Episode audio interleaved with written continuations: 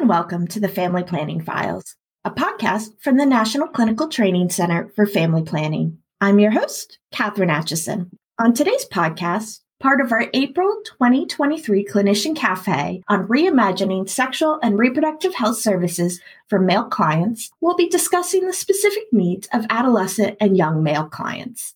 Our guest today is David Bell, M D, M P H. Doctor Bell is Professor of Pediatrics at Columbia University College of Medicine and at the Mailman School of Public Health. In addition to his academic activities, he has been the medical director of the Young Men's Clinic at Columbia University as a board-certified pediatrician and is a past president of the Society of Adolescent Medicine. Welcome to the podcast, Doctor Bell. We're so excited to have you today. Thank you. I'm very excited to be here.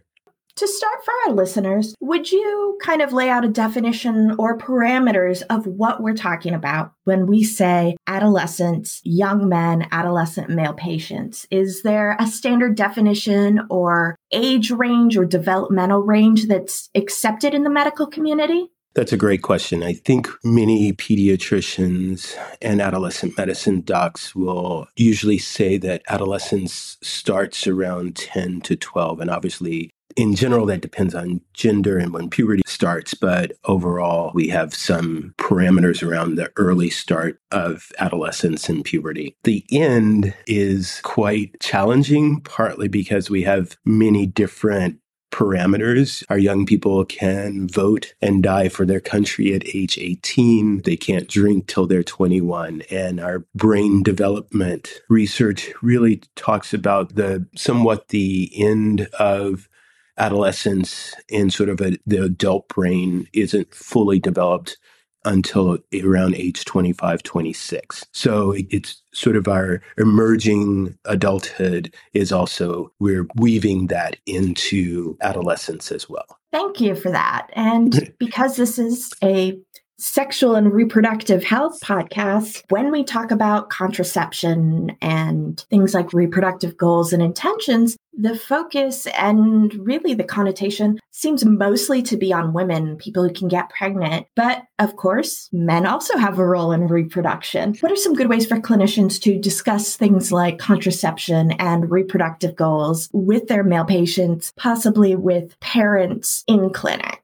Great question. Uh, what I'd like to do is start with a bit of history, and that in nineteen ninety-four, there was the International Conference for Population and Development that was held in Cairo, Egypt. And at that meeting was sort of the point in time where the leaders at conference said we had done as much for women's sexual and reproductive health as we could without involving men. And at that time, it was really a call to elevate at least our involvement of men in services, in understanding of contraception, in having, hopefully, as we can still say, the future of male contraception itself, and sort of elevating that conversation and elevating the storyline. And that sort of led over time to where we are today. What does it mean to bring young men and possibly their parents into the conversation? It starts in many different ways, I would say. Given the advent of the H P V vaccine, we actually have an early conversation that can start that doesn't really have to do with sex. It really has to do with prevention. As most of our vaccines are about preventing illness, we have the H P V vaccine that prevents outcomes, particularly cancer and infections in both women and men. And we would love to start those vaccines early in adolescence. And so that can at least start the conversation that it's about both genders, and it's not, or at least all genders, and, and not just females. And it's important for the health of our population for us to use the vaccine and have a preventive space and preventive mindset. After that, it's really, I would say, as we think about the adolescent agendas within our prevention standpoint, it is about having conversations about when's the right time to start having sex and what's healthy, what's not healthy, what are healthy relationships, all those conversations that we in general have focused on with females primarily, are really important to have with males as well. To be sure that the conversation may not be as robust because our young men may not have the words and the vocabulary initially to continue that conversation. But as we sort of model those conversations, I am quite clear from my experience that they will really engage and be a part of those conversations. The U S has seen S T I rates continue to rise over the past decade or so. This has been compounded in the past few years by the complications around COVID nineteen. What is the impact of this increase in those rates on adolescent boys and young men in the U S? And what is kind of the current picture of S T Is in that patient population?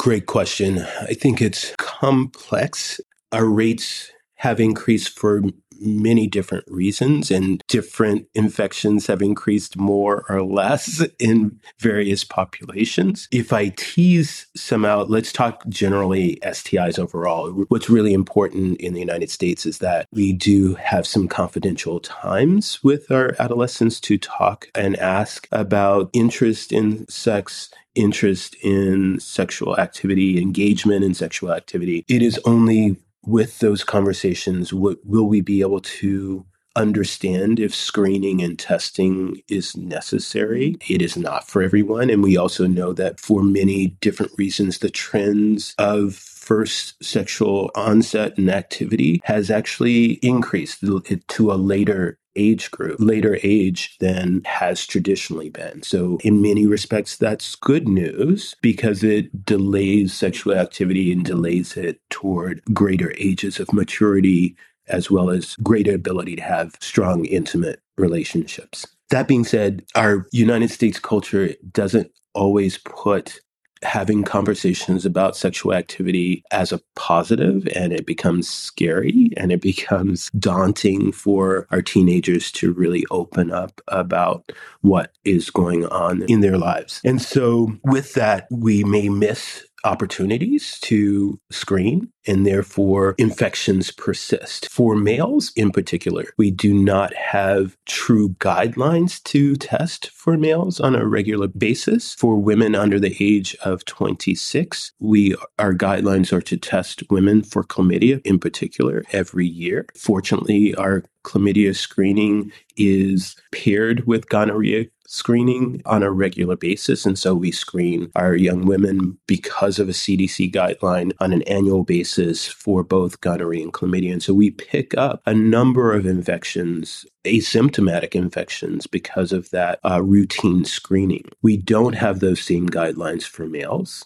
Males are asymptomatic for many of their cases, just like women. And therefore, it's important that we understand how to engage and when to engage, and then also screen appropriately our male-identified patients. I think I'll stop there. I think there's a lot more I can say. Obviously, I will say about H I V and syphilis are in general primarily within our sexual minority males. And so it's really important to not only screen for syphilis and for H I V, but we have many different awesome prevention measures for H I V in particular, which is our P E P and PrEP regimens. And PrEP has now, pre-exposure prophylaxis, has many different sort of ways of offering. And I, if you're interested, I can tell you about at least a brief overview of what we're offering in New York City. One is PrEP on demand, which is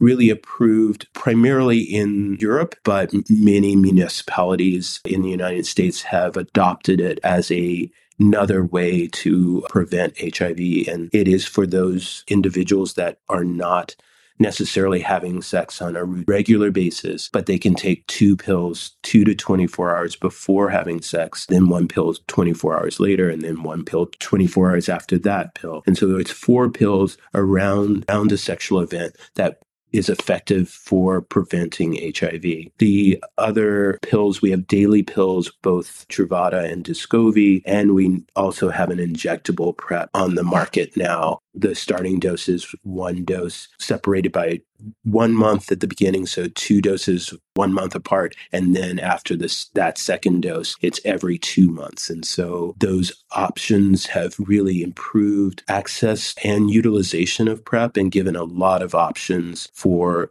individuals to prevent H I V. What's kind of going on epidemiologically in this population with H I V in terms of infection rates? And also, you talked about PrEP, and what is PrEP uptake look like in this population? And are there particular guidelines that would apply to young men when prescribing PrEP or helping them adhere to PrEP? So the uptake of PrEP overall has been great. However, it is also primarily dependent on our workforce, our provider workforce offering it and being knowledgeable about it and being comfortable administering it and sort of having the protocols to help our young men stay connected to PrEP. We've had some myths, as we always do with any new regimens, that if you offer prevention, it encourages sex and encourages unprotected behaviors. In general, prevention is our key. And prevention, we know that our rates of H I V, especially new diagnoses of H I V, have declined pretty dramatically since the onset of both PrEP. But around the same time we were starting PrEP, we were also starting individuals with new diagnoses on medicines as soon as they were diagnosed. Both of those interventions really did, I think, uniquely have an impact on new diagnoses of H I V. And so I'm not sure if any one can take credit, but both together have done a phenomenal job. So what does it mean to help our young men sort of stay on and connected to PrEP services and prevention services? I really do think it's creating a sense of collegial relationship with the young person about that you are on their side. You really hope to help them stay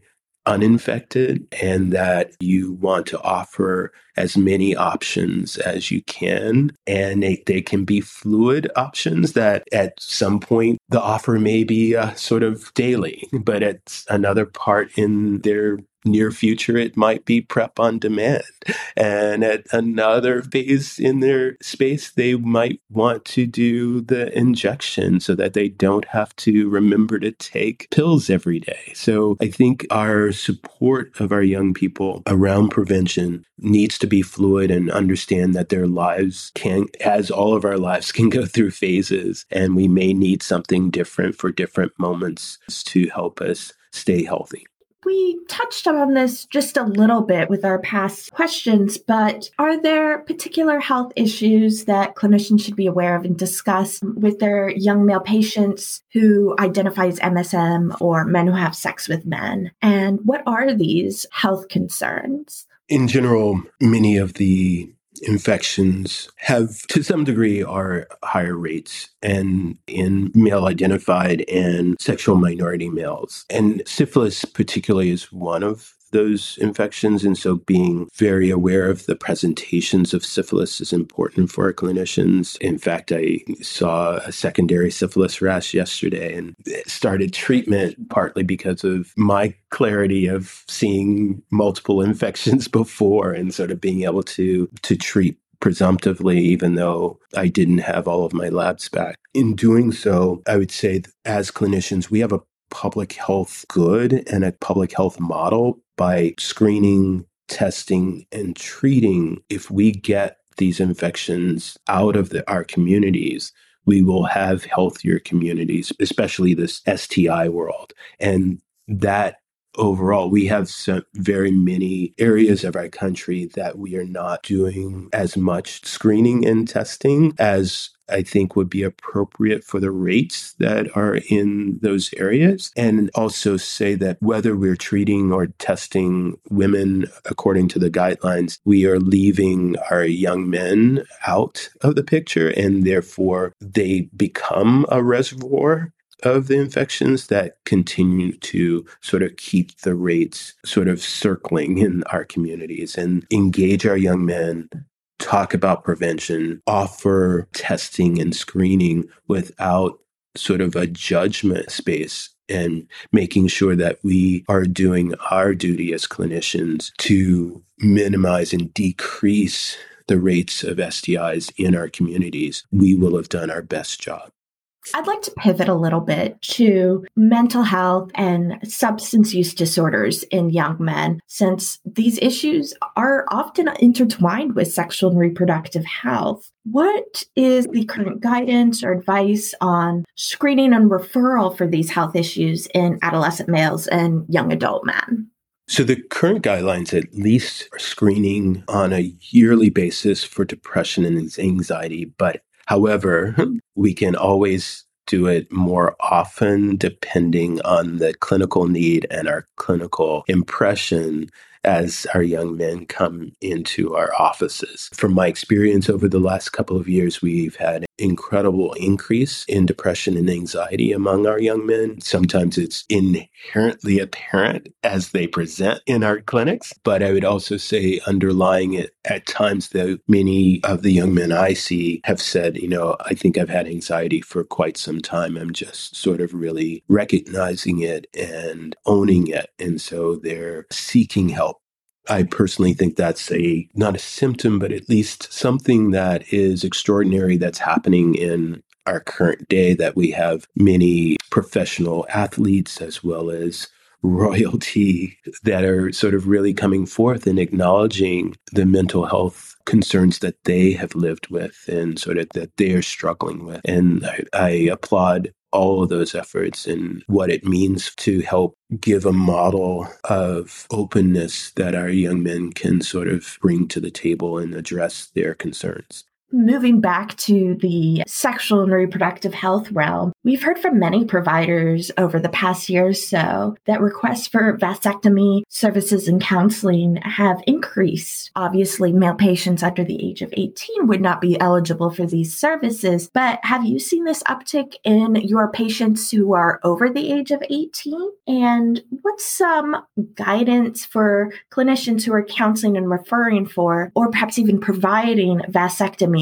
for young men? Great question. Over my tenure at the Young Men's Clinic, I've had waves of questions and requests for vasectomies. We do not do them in the Young Men's Clinic. And because of the financial nature of our patients, it's sometimes hard to find appropriate places to refer for vasectomies. However, the majority of my patients are usually over twenty-eight when they're asking for vasectomies. And it's either because they, in their minds, they are clear they do not want to have any kids, or two, they have enough kids from their perspective that they would like to engage and sort of go through with a vasectomy procedure. And so when our patients bring it up, it's really important to sort of help understand where they're coming from and sort of help them understand the permanency of the procedure. As a clinician, you aren't the one that will do the vasectomy. Having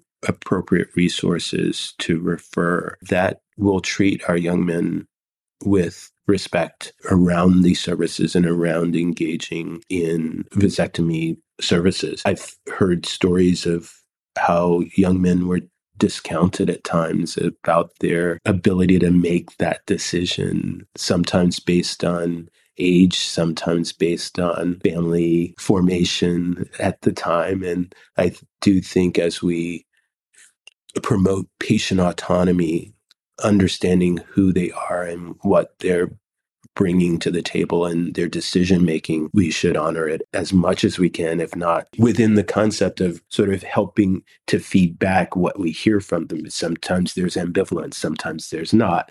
And so helping them sort of tease through how they're thinking about it and coming to a decision together. Are there other health issues or trends among adolescent male patients or young men in the U S that our clinicians should be aware of, or other health services that clinicians want to make sure that they offer these patients? I would say that a couple of years ago, I would have really talked about monkeypox. Fortunately, that is not on as much on able, if at all, anymore. So uh, I won't really go into it. We've sort of been there, hopefully done that, and not and won't revisit. The other opportunity and issue that I would also like to sort of at least touch upon, the San Francisco Department of Health has done some research and has is currently offering what's called DoxyPrep, which is preventive measure for gonorrhea, chlamydia, and syphilis. And by the research, it decreases in new infection rates by sixty-two to sixty-four percent by taking two hundred milligrams of doxy within twenty-four hours of unprotected sex, but no more than seventy-two hours after unprotected sex. It's almost like our morning after pill that would, uh, for women, that we can really do prevention not only for pregnancy, but in this case, prevention for uh, gonorrhea, chlamydia, and syphilis. And so we have hopefully some new options of prevention that will really be phenomenal to help decrease S T I rates and at least new infections in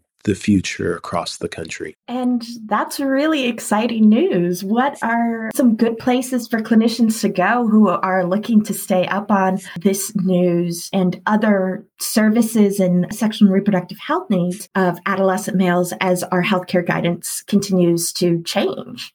Well, I think our largest repository of sort of guidelines is the Center for Disease Control. Always sort of reach out and look at our S T I guidelines. They're always being updated, uh, knowing that uh, at times we have to increase our doses or change the medications we use because of resistant strains. But in the context of DoxyPrep, I think at this point, the main sort of repository of information is with the San Francisco Department of Health. I think that um, as it becomes takes on, we'll probably have more research and more support for it. And so I would say stay tuned and keep looking and keep vigilant for any new options that are available.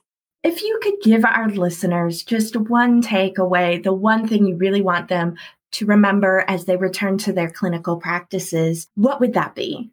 I think our approach to our young men should be as authentic and caring as we are for our young women, that our young men really are looking for that. Their demeanor may not be always be as soft and open, but they will soften and they will open up if they can see that that's where we're coming from.